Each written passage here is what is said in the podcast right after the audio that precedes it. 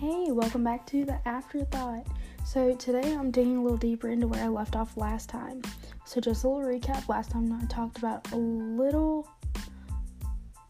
Last time I talked a little bit about how I currently am researching the differences in the laws pertaining to gay marriage and traditional marriage, or the norm. So, piggybacking off of that, I'm going to dig into the whole process of how I came up with some of the research. So, when I started that research, I came up with the keywords such as gay versus straight marriage and laws for and against gay marriage. Those keywords helped me be able to kind of hone in on a specific topic within a broader one. So, this was very effective mainly because I went from like a million sources to look into to maybe like 400 there were a lot of strong sources that came up, but then again, there were also very weak sources that came with that. So, those very weak sources tended to be mainly just analyzing court cases. They didn't really elaborate any on what or how it had affected people.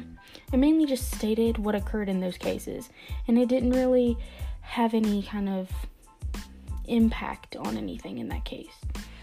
So, being able to pick out the keywords that you want to use for a research for a search pertaining to your research is key because no matter what the class or subject is, you need to be able to make a broad subject very specific. Like, for instance, I have a research paper for an English class and my intro to theology class.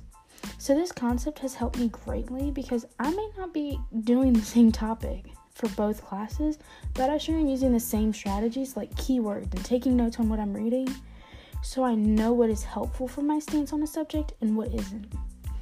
Many times, this seems to be something that never gets easier. Trust me, it really doesn't. But at times, if you can visualize what the author is writing by putting it into words that you understand better, then ultimately you're going to grow to understand that source so much better and be able to dictate what's going to help your stance and what's not going to help your stance. And also, you're going to be able to write that paper so much better and more cohesively. So, I hope this helped you learn a tip or two on how you too can do great research for a great paper. So, until next time, what's your afterthought?